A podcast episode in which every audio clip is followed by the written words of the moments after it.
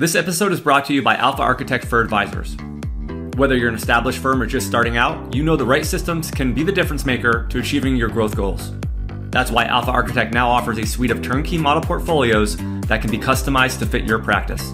Built on Alpha Architect's decades of rigorous academic research, our model portfolios aim to systematize portfolio management so that you can spend less time tinkering with funds and more time finding your next great client. Systemize today to save time tomorrow. That's building with conviction. That's Alpha Architect for advisors. To learn more about Alpha Architect's model portfolios and to schedule a consultation, visit advisors.alphaarchitect.com slash models. That's advisors, A-D-V-I-S-O-R-S dot alphaarchitect.com slash models. Alpha Architect for advisors, built with conviction. Welcome to Excess Returns, where we focus on what works over the long term in the markets. Join us as we talk about the strategies and tactics that can help you become a better long term investor. Justin Carbonell and Jack Forehand are principals at Validea Capital Management. The opinions expressed in this podcast do not necessarily reflect the opinions of Validea Capital. No information on this podcast should be construed as investment advice. Securities discussed in the podcast may be holdings of clients of Validea Capital. Hey guys, this is Justin. In this episode of Excess Returns, Jack and I sit down with Corey Hoffstein, co-founder and chief investment officer of Newfound Research. This is a show us your portfolio episode where Corey lets us look under the hood and get insight into how he approaches investing and the strategies, assets, and vehicles he uses for his personal portfolio. We get into how Corey return stacks his portfolio, his investment in stocks, bonds, and managed futures, and how Corey is trying to build a portfolio that can hold up in all different types of market environments. As always, thank you for listening. Please enjoy this discussion with Corey Hoffstein of Newfound Research. Corey, thank you for joining us today. Gentlemen, thank you for having me. Great to. We um, have this concept where we kind of get off the regular excess returns, sort of interviewing experts about strategies and, and investing and talk to professionals like yourself about how they go about managing their own personal portfolio, what investment strategies, what assets they're investing in, and hopefully what investors can learn from that. And so that's what we're going to talk to you about today. You were fortunate enough to say yes to come on. Not everybody always feels comfortable coming on and talking about their personal portfolio. We obviously don't get into numbers. We keep it higher level and talk about sort of strategies. Um, the one cool thing I think that you'll sort of talk about today is, and it's a, it's sort of revisiting a concept that you talked about with us before, which is this idea of return stacking. And you have some new ETFs that take this return stacking concept and actually implement them in an ETF wrapper. So that's going to be, that's going to be neat to kind of revisit and talk about and, sh- and share with our audience. So again, thanks for doing this. We appreciate it. My pleasure. And share how I eat my own cooking, right? Uh, in many ways, I, I, like to think I build the products I want to invest in. So hopefully give some, some ideas as to how I actually use them.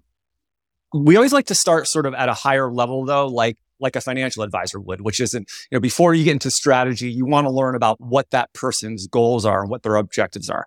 So when you think about your personal portfolio, how do you think about it? What are you trying to achieve with your investments? Yeah, this is, this is the, the big question, right? Um, and it's changed over time. When I was younger, it was very much about trying to get to that point where I felt comfortable with the assets I had. I've been very fortunate that I think I've exceeded the amount of assets I need to meet my future liabilities. So I should start by saying I'm a really big believer in, in liability driven investing. Uh, that's something that's very popular among pensions I think individuals, in many ways, all the things that we do, um, we have these future liabilities that we're trying to meet with our investment assets and our human capital, right? We're trying to create income. We're trying to put our money to work for us, and we're trying to meet the needs of our children potentially, uh, future retirement, future things we want to spend money on, whether it's vacations or homes or whatever. Um, so for me, I, I've always very much taken a liability driven approach I've gotten to the point where I feel confident enough, both in the human capital I have, uh, you know, my earnings, as well as the investment capital that I've sort of superseded my future liabilities. In a good, like, so I've, I've met my liabilities. I think I'm totally fine there for the type of spending I want. Uh, and now the big question for me is, okay, what, what else do I need money for? Um, and, and I think what I have concluded is sort of two things. Um, the first is that I don't want to have to think about money. Um, I, I, think, right? People say money doesn't solve your problems. Well, money can help de-stress you in many ways. If you have a problem, um, you know, it can free up your your time. It can you can hire someone to help you do yard work or, or clean the house or all that sort of stuff. So for me, um, having a little bit of excess money for those needs certainly leads to a higher quality of life. Um, and then as I sort of think about becoming a father soon, a huge priority for me is education with my kids. So I was given a tremendous gift from my parents, which was I was able to go to a private high school, private college, and private graduate school with and came out with zero debt. My parents were able to pay for all of that. Uh, and I recognize that it is just a tremendous gift that I would like to be able to pass on to my children. So as I sort of say, okay, I think I think I'm on the path for the retirement I want. N- the next goal for me really is to say, how can I meet that that uh, dream of being able to give my kids that that gift of education. Well, when your kid goes to school, it's going to be like a hundred grand. So we got to start saving. well, that's that's yeah. You got to got to save a lot more now. Five twenty nine all the way. Absolutely. Do you think about your retirement and what you want to do in retirement, or are you so far from retirement that you are just like, you know, retirement is not even in my mind. I don't envision what my re- my retirement might be like. The way I think about it, like retirement to me is not necessarily quitting doing everything. Retirement to me is is changing a pace of life. So I just to set a little context, I'm 35 now. I will have uh, been running my business for 15 years this August. Right? Um and it's a lot of work and you're full speed and I'm about to have kids for the first time and that's going to make it even more work, right? And so in terms of just a sustainability of and quality of life, I think for me, a big one, a big goal would be I want to get to 50 and be able to take my foot off the gas a little bit. Um, but I really do believe in the philosophy if you don't use it, you lose it, both in physical health and sort of mental acuity. So, one of the things I've really tried to build into my life is just more exploration, um, willingness to try new things, uh, both physically and mentally. I'm trying to learn Spanish, which I never learned. I thought it'd be fun to try to learn another language. So I'm trying to do more of that. And I would hope that in, you know, quote unquote retirement, that's more of the stuff I'm doing. Getting outside more, spending more time with my kids before they become adults, right? So if I can sort of slow down by 50, that means my first kid will be 15, going off to college, hopefully three years after that. So for me, it's like, can I set myself up so that at age 50, I can make sure I'm there for every single sports game, every single play, every whatever they're into, be present in their lives before they become adults, and then sort of transition into uh, a more sustainable lifestyle.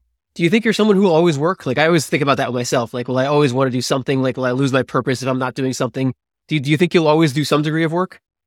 I would hope I, I'll always fill the time. I think what scares me about the idea of not working is saying there's, there's a lot of hours in the day, right? Uh, and I think if you don't fill the time, that's where you can really get into trouble in retirement. My father actually retired pretty young. He was an entrepreneur, started a couple of businesses, very intense, very high speed. Um, during the dot com bubble, took his last company public. And then once they were acquired, said, I'm going to take a year off and then just never went back to work.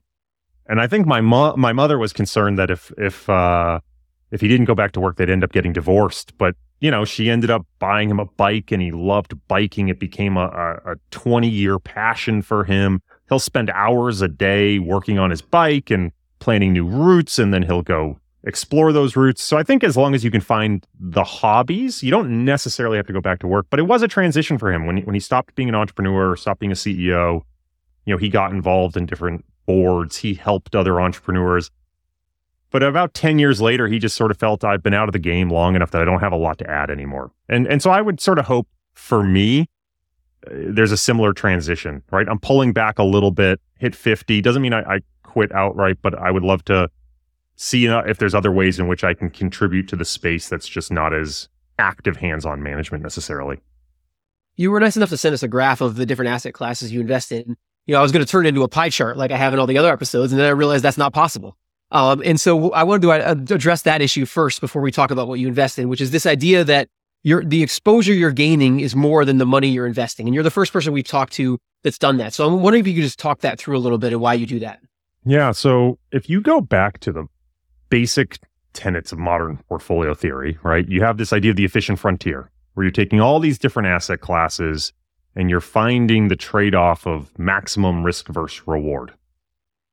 And what the core concept of modern portfolio theory says to do is find the max Sharpe portfolio, find that portfolio that maximizes risk per unit of reward or excess, excuse me, maximizes return per unit of risk, excess return per unit of risk, and then lever it up. Uh, none of us do that for some reason, right? We all are afraid of using leverage. Um, and I'm not really sure why almost anyone who's a homeowner in the United States takes on a considerable amount of leverage. That, that's what a mortgage is. Uh, it's a tax advantage form of leverage, but it's still leverage. Um, but we don't do it in our investments. And my view is you can create a much more well diversified, much more sustainable portfolio uh, if if you are willing to mix asset classes and then add leverage to get to the risk level you want. And so that's something I have been working towards over time.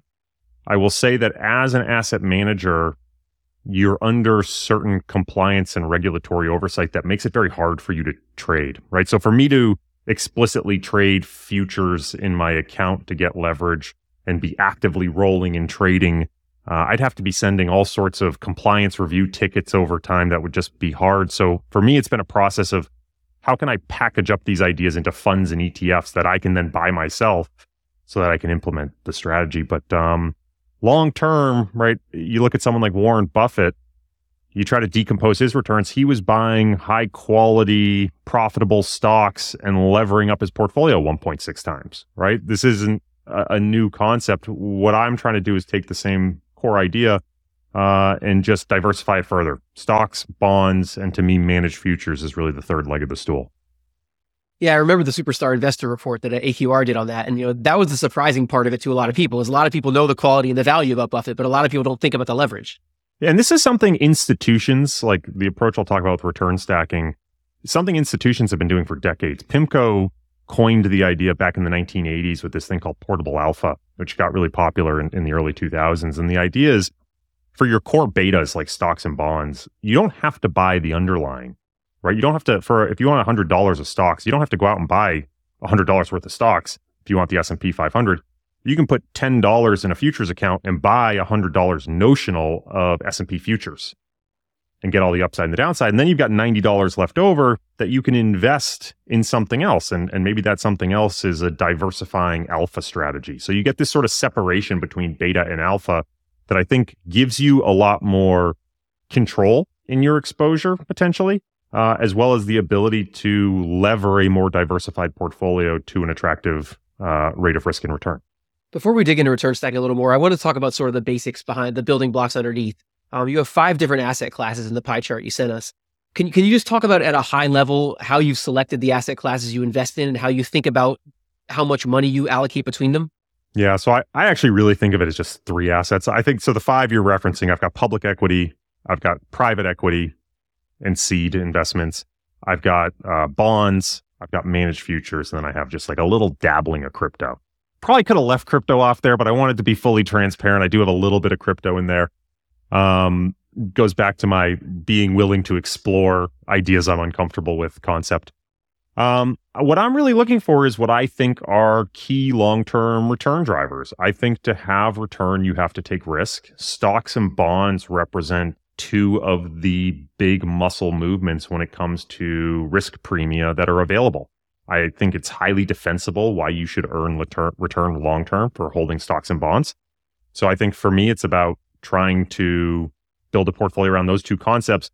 Uh, the big risk of a only stock and bond portfolio, though, in my opinion, is inflation risk. Both of those assets are highly sensitive to inflationary shocks, as we saw last year. And so I think a third leg of the stool should be a strategy that does well in those environments. Um, risk parity strategies would look to something like commodities. I'm not a huge fan of commodities because they do exceptionally poorly during deflationary environments. Whereas managed futures as a strategy, which can go long and short global futures markets, including equities, bonds, currencies, and commodities, I think has some really nice properties as a strategy. It's historically exhibited very low correlation of stocks and bonds, It's exhibited some absolute return like characteristics. It's done historically very well during periods of equity crises and has historically done very well during inflationary periods. So I think it's a great sort of third leg of the stool to complement both stock and bond risk premia. I want to dig into each one of them individually. Go starting off with bonds. Um, we've had people on, on the podcast who don't have bonds at all, which obviously is not what you're doing. We've had people who have a buy and hold allocation to bonds. And then we've had people like Wes Gray, our, good, our both of our good friend, who only said he would use bonds with trend following and would never invest in bonds without trend following. Where do you fall like on that spectrum? Yeah, so I'm going to take a big step back. I think all of this needs we talk about our investments a lot. I think the part that shouldn't be ignored again if we're talking holistically is your human capital. So let me let me take a little divergent step. For 99% of people, right? They can sort of white collar, even blue collar really, workers who are who are investing. You have investment capital and then you have your human capital. And your human capital, that sort of consistent paycheck is basically like being long a bond, sort of an typically an inflation protected bond probably has a little bit of credit risk to it. Maybe if you're at a great company, it's it's an investment grade bond, right? So your human capital, the thing that gives you a paycheck, is like having a massive bond in your portfolio. You actually could, if you wanted to, sort of figure out, okay, I'm I'm going to get all these distributions over the next until my retirement. You know, what is that? What's actually the net present value of that bond? What's the duration of it? And you could model it as a bond. Conversely, all those liabilities in the future, those are bonds you're short. That retirement, all that spending in retirement, that's sort of a bond that starts 20 or 30 years out. Those are your liabilities. Those are bonds you're short. Most people, right, when they when they're young, have way more of their capital tied up in their human capital. That net present value of all that future earnings is really big and it's a big bond position. So they probably should have a massive stock portfolio, right? When in their investment side. In fact, there's papers out there that argue you should have a highly levered stock portfolio to make sure you're balanced in your investments and your human capital. Um, conversely, as you get older, right, that human capital goes to zero. And there's a reason you probably don't want to have just stocks in your portfolio anymore because now you're totally unbalanced. And that's why your glide path starts to introduce bonds. Okay. So go now going back to Corey, why do you own bonds? My human capital is all over the place. Like it's, eh, like I'm an entrepreneur, I have ups, I have downs. It's very hard for me to model my human capital. So the way I then think about it is I want to use my investment capital to build as all weather a portfolio I can that I think is going to deliver me attractive long term rates of return. Why wouldn't I invest in bonds? They're a risk premium, right? Just like stocks. I think I will get compensated for owning them. The the risk, I think where and and by the way, I loved your episode with Wes. Where I think people go wrong with bonds is if you were to say take 100% stocks and then sell 40% to buy bonds, and you look at the volatility of a 100% stock portfolio versus the volatility of a 60 40 portfolio, people see that drop in volatility and they go, wow, diversification is amazing. Well, the reality is, if you took that same 100% stock portfolio and took 40% and just put it in cash, you would have a big drop in volatility. And so, in fact, the drop in volatility from 100% stocks to, say, a 60 40 is not coming from diversification. It's actually just coming from de risking. Bonds just tend to be a lot less risky than stocks. There's only like, of the big drop in volatility, 80% of it just comes from the fact that bonds are less risky. 20% comes from the lack of correlation between stocks and bonds. Well, if your portfolio is less risky, you're going to have lower long term returns in theory, right, your rate of return should be correlated to the amount of risk you take. We would hope. Um, and so to me, like when you're young, if you're aggressive, bonds don't make sense because you're de-risking unless you can use leverage. And so that's where to me it comes back to if I can take bonds and lever them up, uh, I think it makes a lot of sense to include in the portfolio because it's now it's just adding another risk premium, just like stocks. And I'm not necessarily going to earn a lower return because I've taken them up to the same commensurate risk level.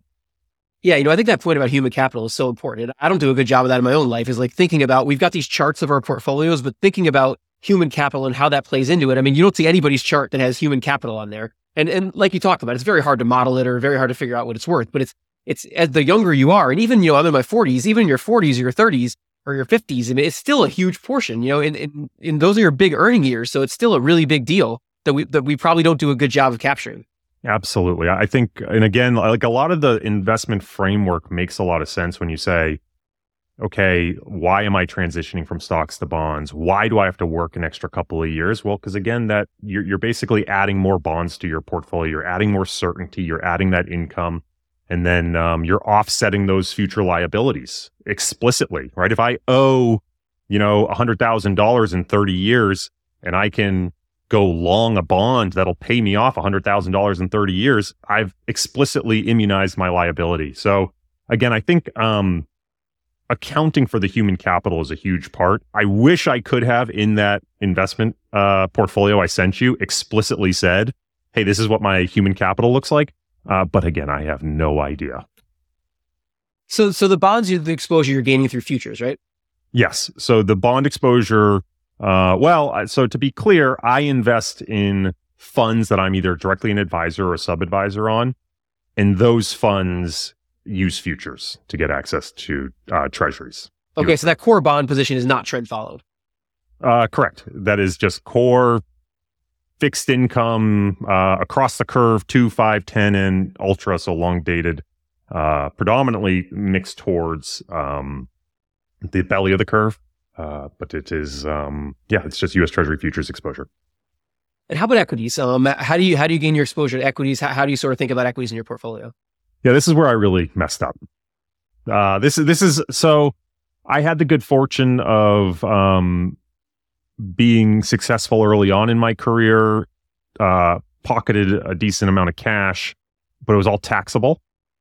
And I made the mistake of buying individual securities. My tilt there tended to be towards higher quality, profitable companies, um, a little tilt towards like dividend growers and they have uh, and that was like in 2012 2013 that i started doing that. I probably stopped around 2015 but the market just did so well that i have lost all opportunity to tax loss harvest those.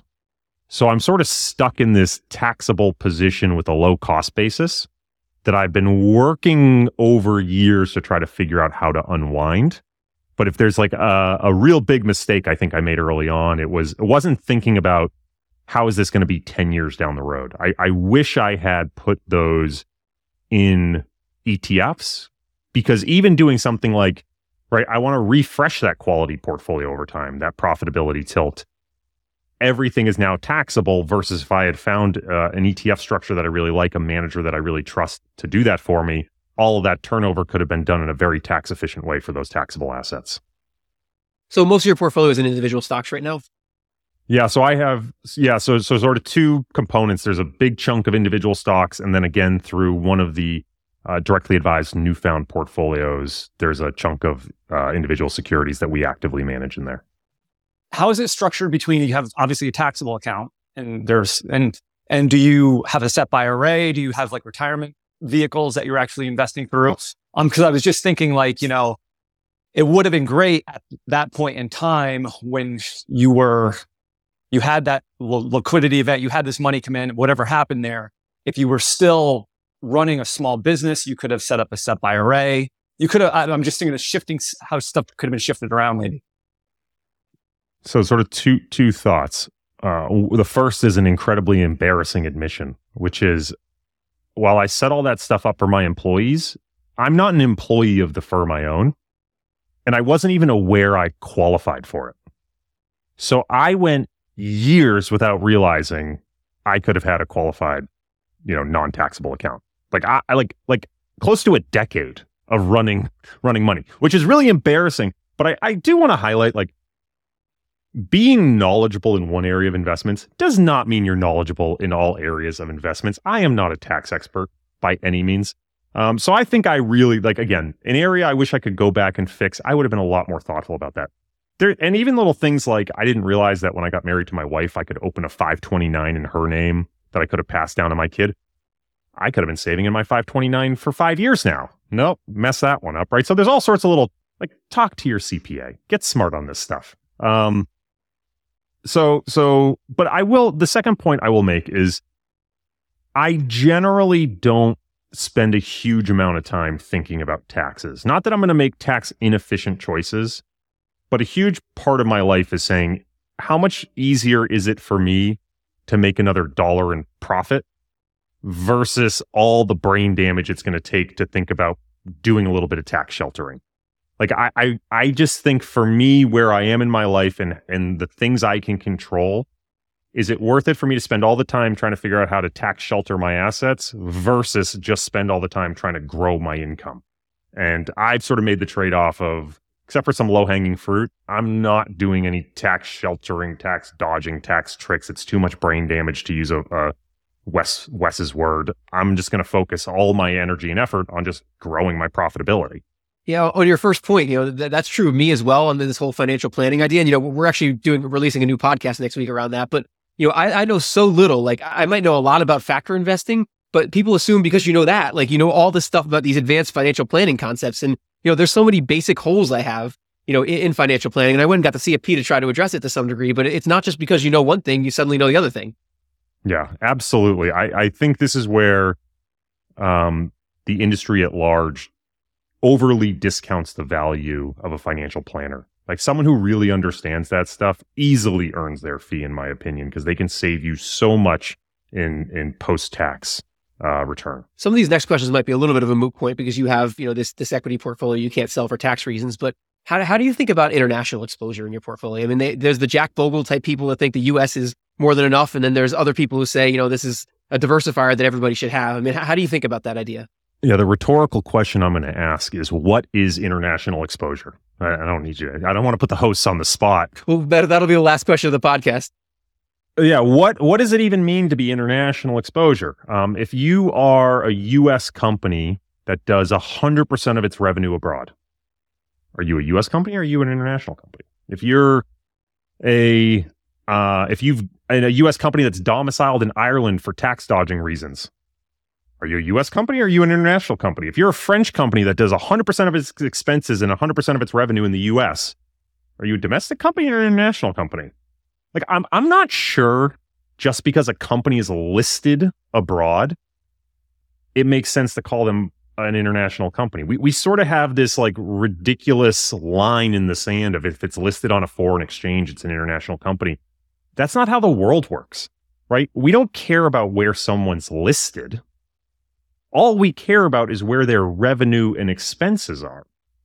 So you look at the S&P 500 and you look at all these multinational companies, right? And you look at the breakdown of their revenue and you say, am I not buying a portfolio tied to the global economy if I just buy the S&P 500? Like why do I need to go invest in France or Germany or the UK to say I'm internationally invested?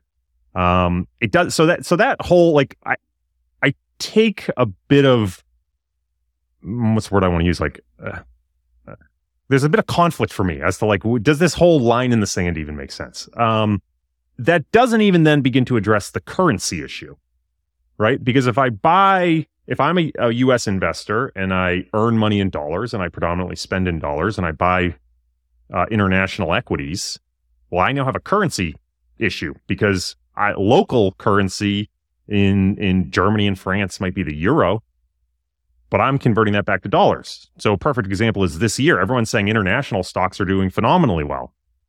They're not doing any better than U.S. stocks. It's just that the U.S. dollar is down versus international versus international currencies. Do I want a huge currency overlay on my portfolio? I don't know. Maybe. but no one talks about that right? I don't think these are trivial items. So I will say where I have come down is that I think if you buy um, large cap, globally revenue diversified companies in the US, you are in- investing internationally. And I will say I have a heavy US tilt. Um, I think the risks there, right? where where you're sort of taking risks is again um, there's geopolitical risks.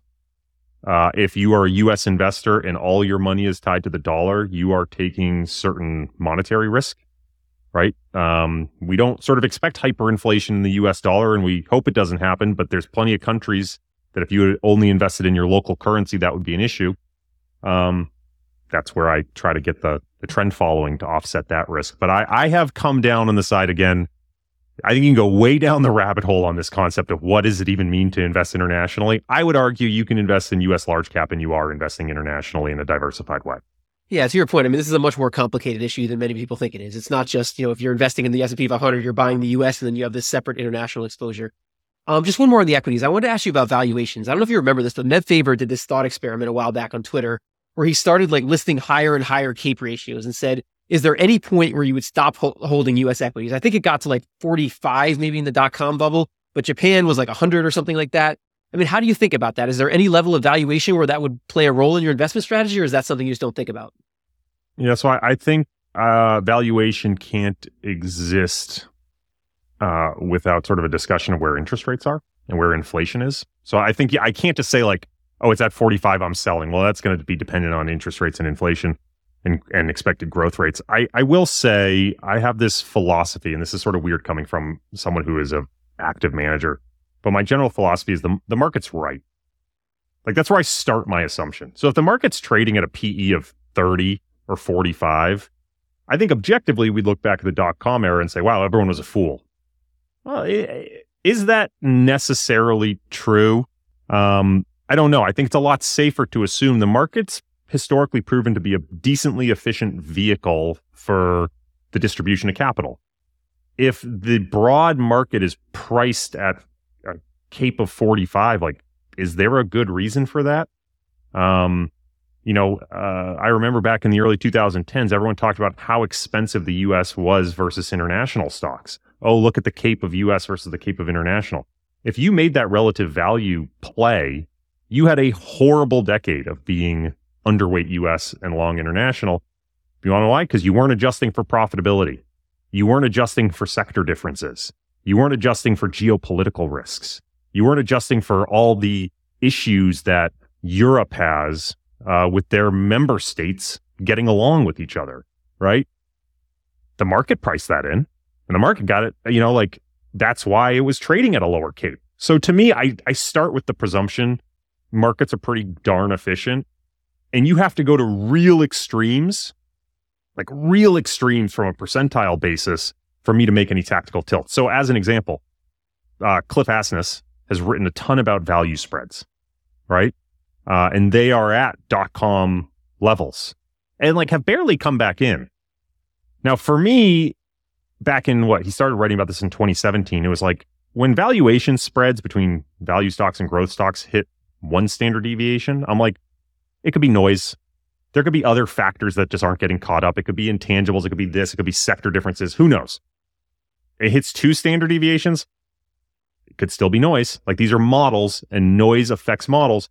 When you get to like, nope, we've hit seven standard deviations from a modeling perspective, the probability of that being noise diminishes exponentially. And so for me, it's like, well, is there a cape level? Probably not, unless cape were so extreme that we're hit, we're breaking highs that sort of are unjustifiable by any sort of potential noise. So that's that's the way I tend to think about those things. But again, I'm so friggin' taxable in my money. it's hard for me to do a lot there. I want to get back to the idea of return stacking. You brought that up at the beginning. And uh, for, for anyone who hasn't listened yet, we have a separate episode with Corey and Rodrigo Gordillo where we go into it for an hour. So we won't be able to cover all that here, but I know it's a core idea that you use to build your portfolio. So you can just talk at a high level what it is and how you use it to build your portfolio. Yeah. So the real basic idea here is um, we want to include alternatives in our portfolio, but but the core problem or the struggle that we face is what we call the funding problem. So if I if I like stocks and bonds and I want to include managed futures, historically I've had to sell stocks and bonds to make room in my portfolio. And again, this goes back to this de-risking problem. The more alternatives I add in, a lot of those alternatives, especially in ETFs and mutual funds, just have a lower vol than equities.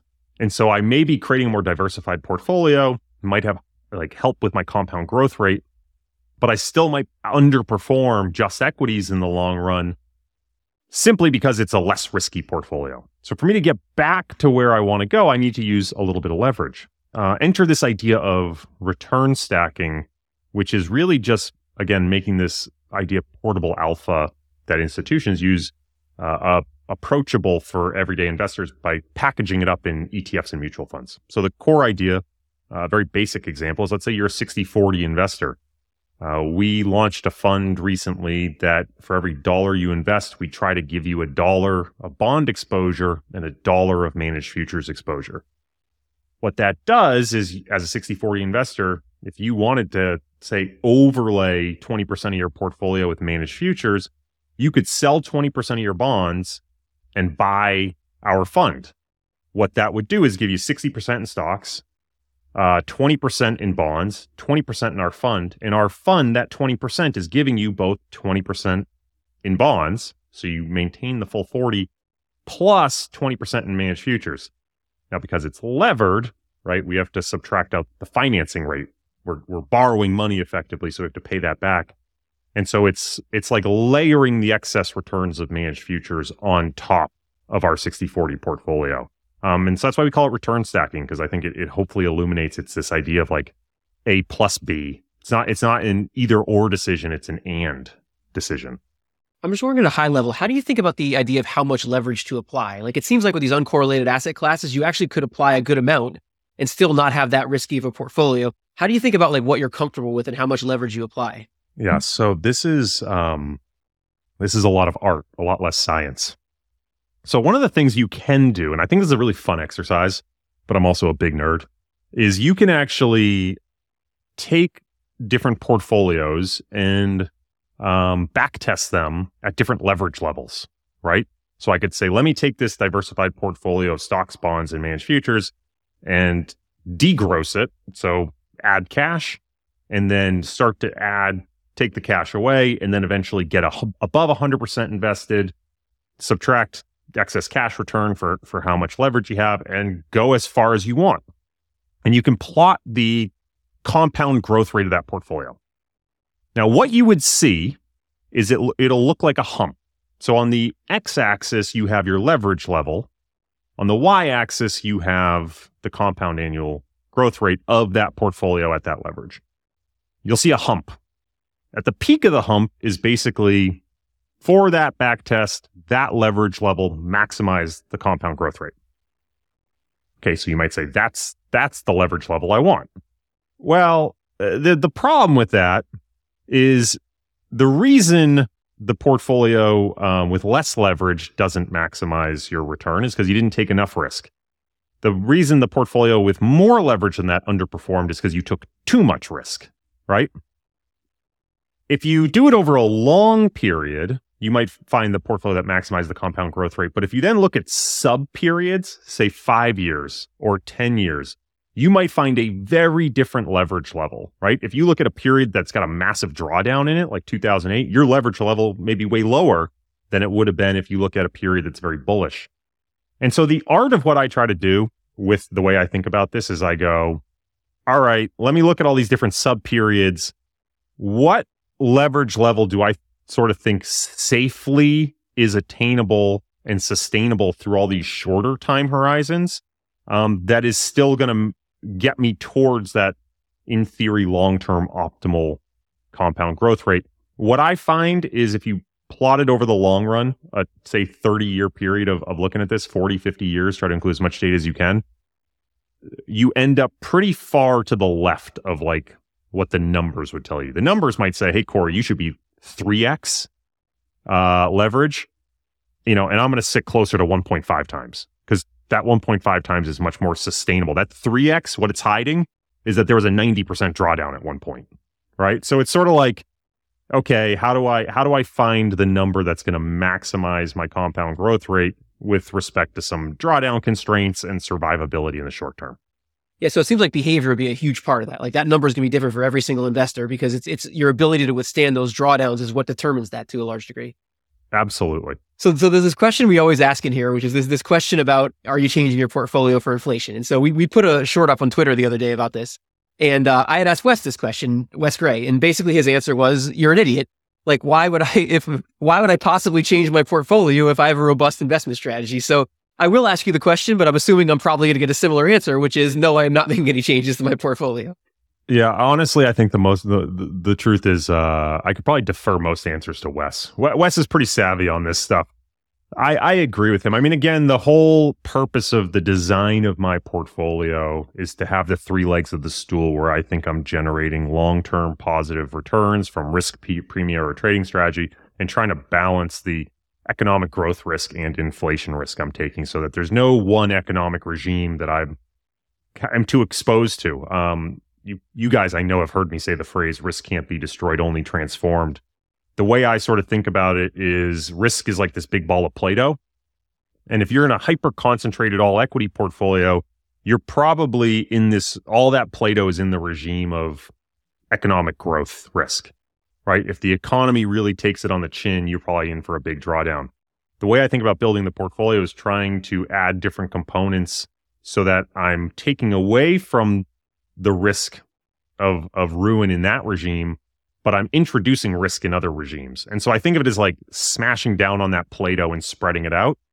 Again, for me, I am making changes to my portfolio, but it's not because I'm I'm trying to make changes for inflation. This isn't tactical. It's I'm trying to over time rebalance my portfolio away from I'm I'm overly equity heavy in my opinion because of some legacy decisions because of some private investments I made that aren't liquid, but have grown tremendously over the last decade. Um, we can talk about those. Um, that I am um, constantly new capitals being put to work on the bond and managed future side. Um, just two more before I hand it back to Justin. Um, since since you invented the idea of rebalanced timing luck, I would probably be a horrendous podcast host if I did not ask you how, how you think about rebalancing your own portfolio and how do you think about mitigating that risk. Yeah. So the uh, two components. Again, I'm I'm allocating to my own funds that we try to address that rebalance timing luck. Um, and to me, without going way into the weeds here, the basic idea is, um, in my opinion, you should be rebalancing a little bit of your portfolio very frequently. The problem, uh, once again, is when you are an asset manager who is under the purview of compliance and regulatory. Every trade you want to make in your portfolio requires um, compliance oversight. So if I have all these individual stocks, it's really hard for me to trade them because I got to submit all these trade requests and trade tickets. So I am slowly working over time to consolidate my portfolio into just a few funds so that I can more frequently rebalance them. Um, but I largely just keep an eye on it, call it once a month to sort of look at at an asset class level have things sort of gotten out of whack and then from from general targets. And then i'm trying to sort of slowly make small changes uh, where possible and tax loss harvest if i can uh, certain positions. That makes sense. And the last thing i would ask you about before i hand it back to justin is the private equity. So you have 18.7% of your portfolio in private equity. What's in there? Is that your is that your company? Is that other things? Yeah. So i did not include the valuation of my own company because i honestly who knows? Again I, I discount it to zero honestly I just, you know, it is what it is. Uh, it's too hard to value and it's too near and dear to me. So it's probably the wrong valuation, whatever I come up with. Um, so no, this these are actual private investments I've made. Uh, in the early 2010s, I invested in a seed uh, fund that made uh, investments in, in seed stage tech companies around the world. I invested in probably around 2014, 2015 in a private equity fund um, that I got access to. I think that's a space where there's a few firms that do it really well, and I was fortunate enough to get access to one of those firms. Um, and then I have friends that have started businesses that have needed uh, a little bit of startup capital that I just I've worked with them. I trust them. I've done safe notes with them, which is a very popular way of, of sort of doing some seed round stuff. I will say again, this is an area where if I look at the numbers, I'm not sure I I am better off in the private stuff. Like like I'm not sure I earned a premium. I think if I had just taken all that money like in the seed stage startups, if I had taken the money I invested and invested it in the Nasdaq, I think I would have had the exact same return except it would be 100% liquid. Um, in the private equity stuff, it is pretty weirdly idiosyncratic. So I have this big chunk of my portfolio that is frustratingly illiquid. There are some, in theory, potential liquidity events coming up Uh, but like that seed stage fund, I'm up ostensibly 5x, but it's all on paper and I've, you know, never guy who knows when I'll get the money out. So, you know, it's been over a decade since I made that investment and liquidity's been near zero. So we'll see. Yeah, nice. I mean, that's kind of good. It sounds like it's going to work out. A lot of times those seed stage things effectively go to zero. Yeah. Well, they were spreading their bets, but it's it's really fascinating if you dig through the returns. I would say 70% of the returns come from investing in one company, this company Canva, which is, you know, um, who knows how big they are now. I'm in, I'm in Canva like every day.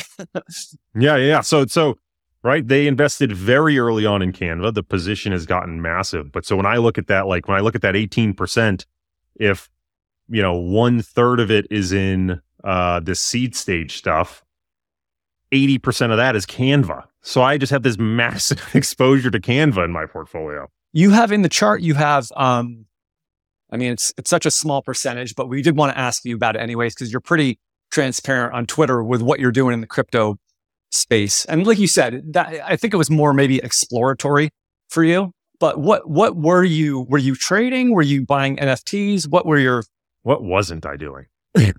I, you know, I really got involved I got involved late. I, I, I think like most people in the quant space, I probably heard about crypto very early. My background is computer science, so I, I read a lot of the early white papers in 2012. I dabbled in the stuff, um, but I never got serious until probably 2021 when a lot of the infrastructure got set up, and I was fortunate enough to be living in Grand Cayman, which meant I could trade on the international exchanges. And from a quant perspective, there were just really easy layup trades to be made. Um, cash and carry was one where you went long the underlying spot cryptocurrency and short the futures market. There was a huge premium embedded, 20% plus annualized returns for what was in theory, uh, you know, sort of a, a hedge trade. It's not arbitrage because you had to come up with the offsetting capital if, if the spread blew out on you. So it's not that easy, but it was one of those like you expect the spread to converge over time and you get a 20% annualized return for effectively like lending capital. So it's like, okay, that that's a pretty good return. And then once my money was on ramped into the system, it was like, all right, let's see what else is going on. This DeFi stuff is pretty cool. What is DeFi yield farming? I'm pretty sure it's just a way of incentivizing users to adopt these protocols, like the way Uber subs used to subsidize you to take take their you know uh, ride sharing program versus Lyft. Well, these these DeFi applications were subsidizing liquidity by paying people in their own governance token. Uh, so yeah, yeah, I went around yield farming, uh, which and then you just dump the money. So I, it was sort of like once I was in, I got more and more in.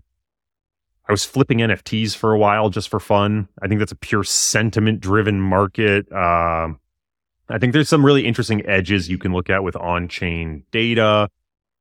Some really fascinating stuff. I will say I pulled way back on that. It's just from a tax perspective, a nightmare. I think my accountant hates me. Um, so I pulled way back on that. I have pretty passive exposure just to like Ethereum right now. I got a couple NFTs that I hold on to.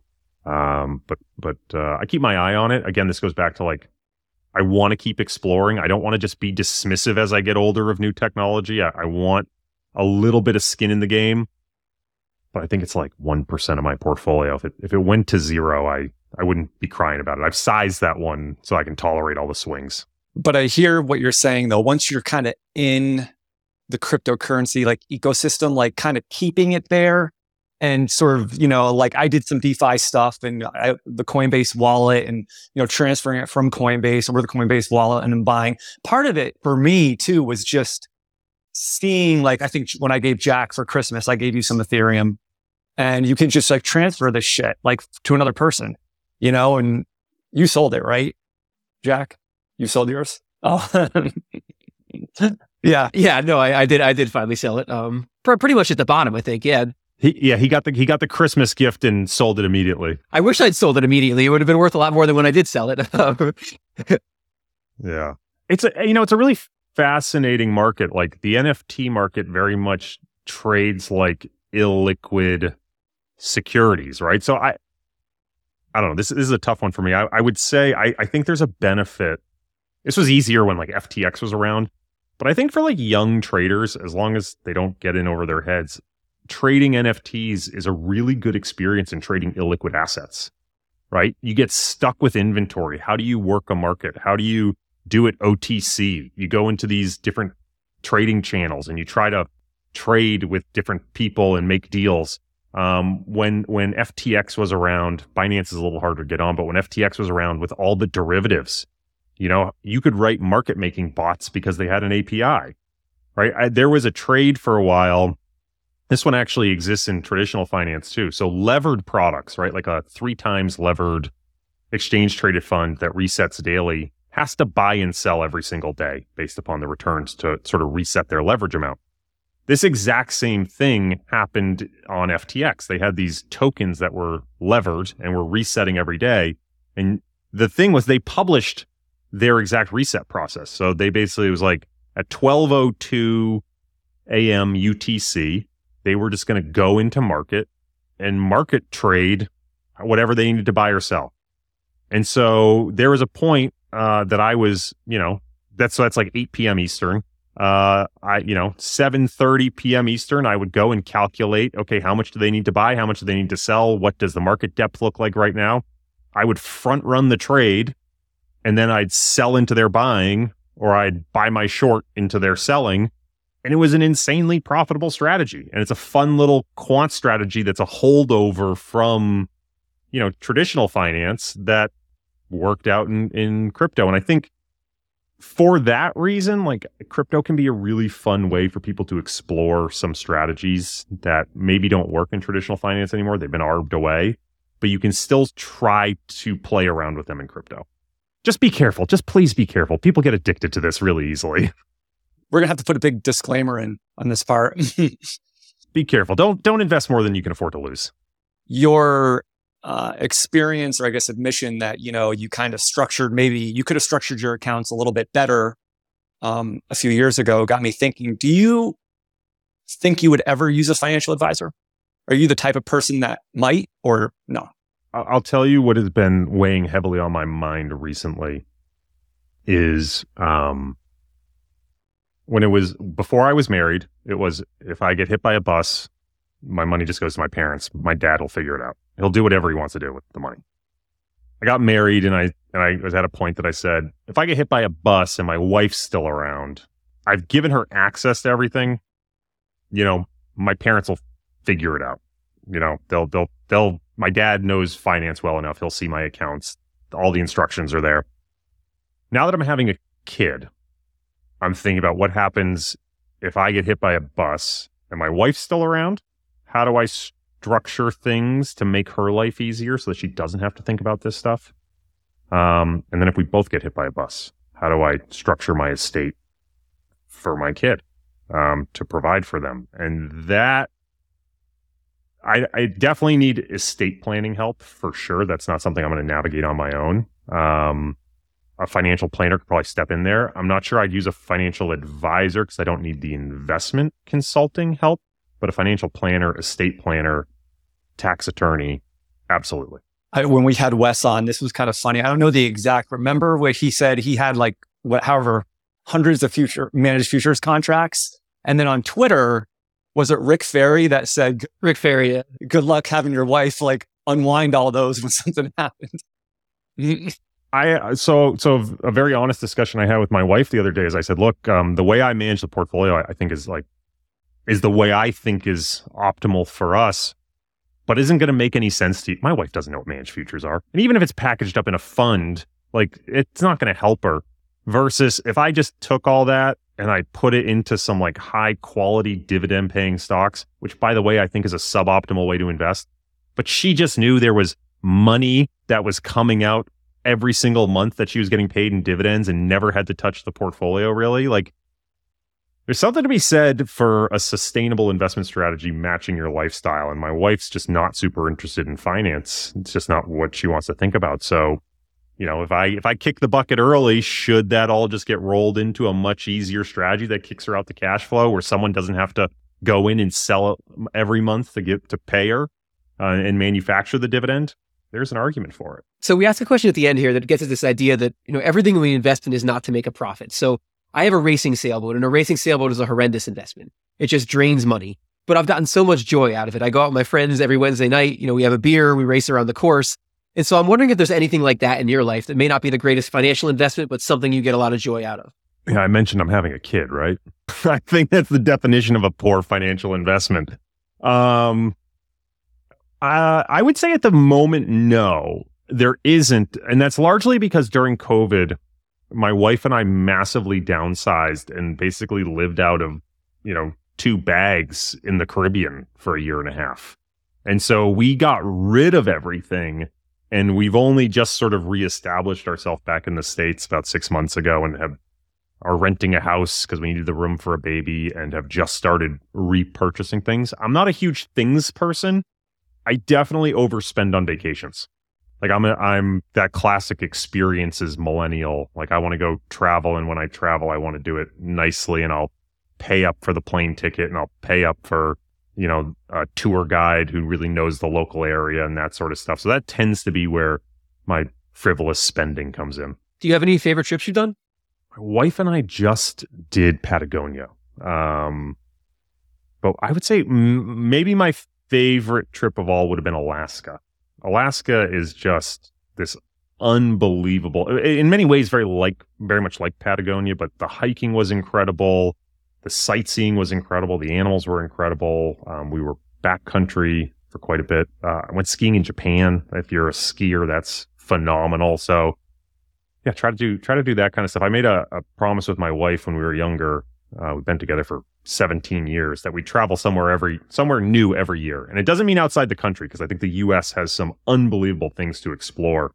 Um, but we we try to go somewhere new in the world in the country every single year. And um, a lot of it involves you know being outside and hiking. Well the one thing if you continue that as the baby gets older as it you know becomes a young child and you know you, that traveling is like really great for kids for sure we're going to see if we can pull it off. We, we've sort of pinky promised each other we're going to try to get to Iceland this year, uh, hopefully late summer.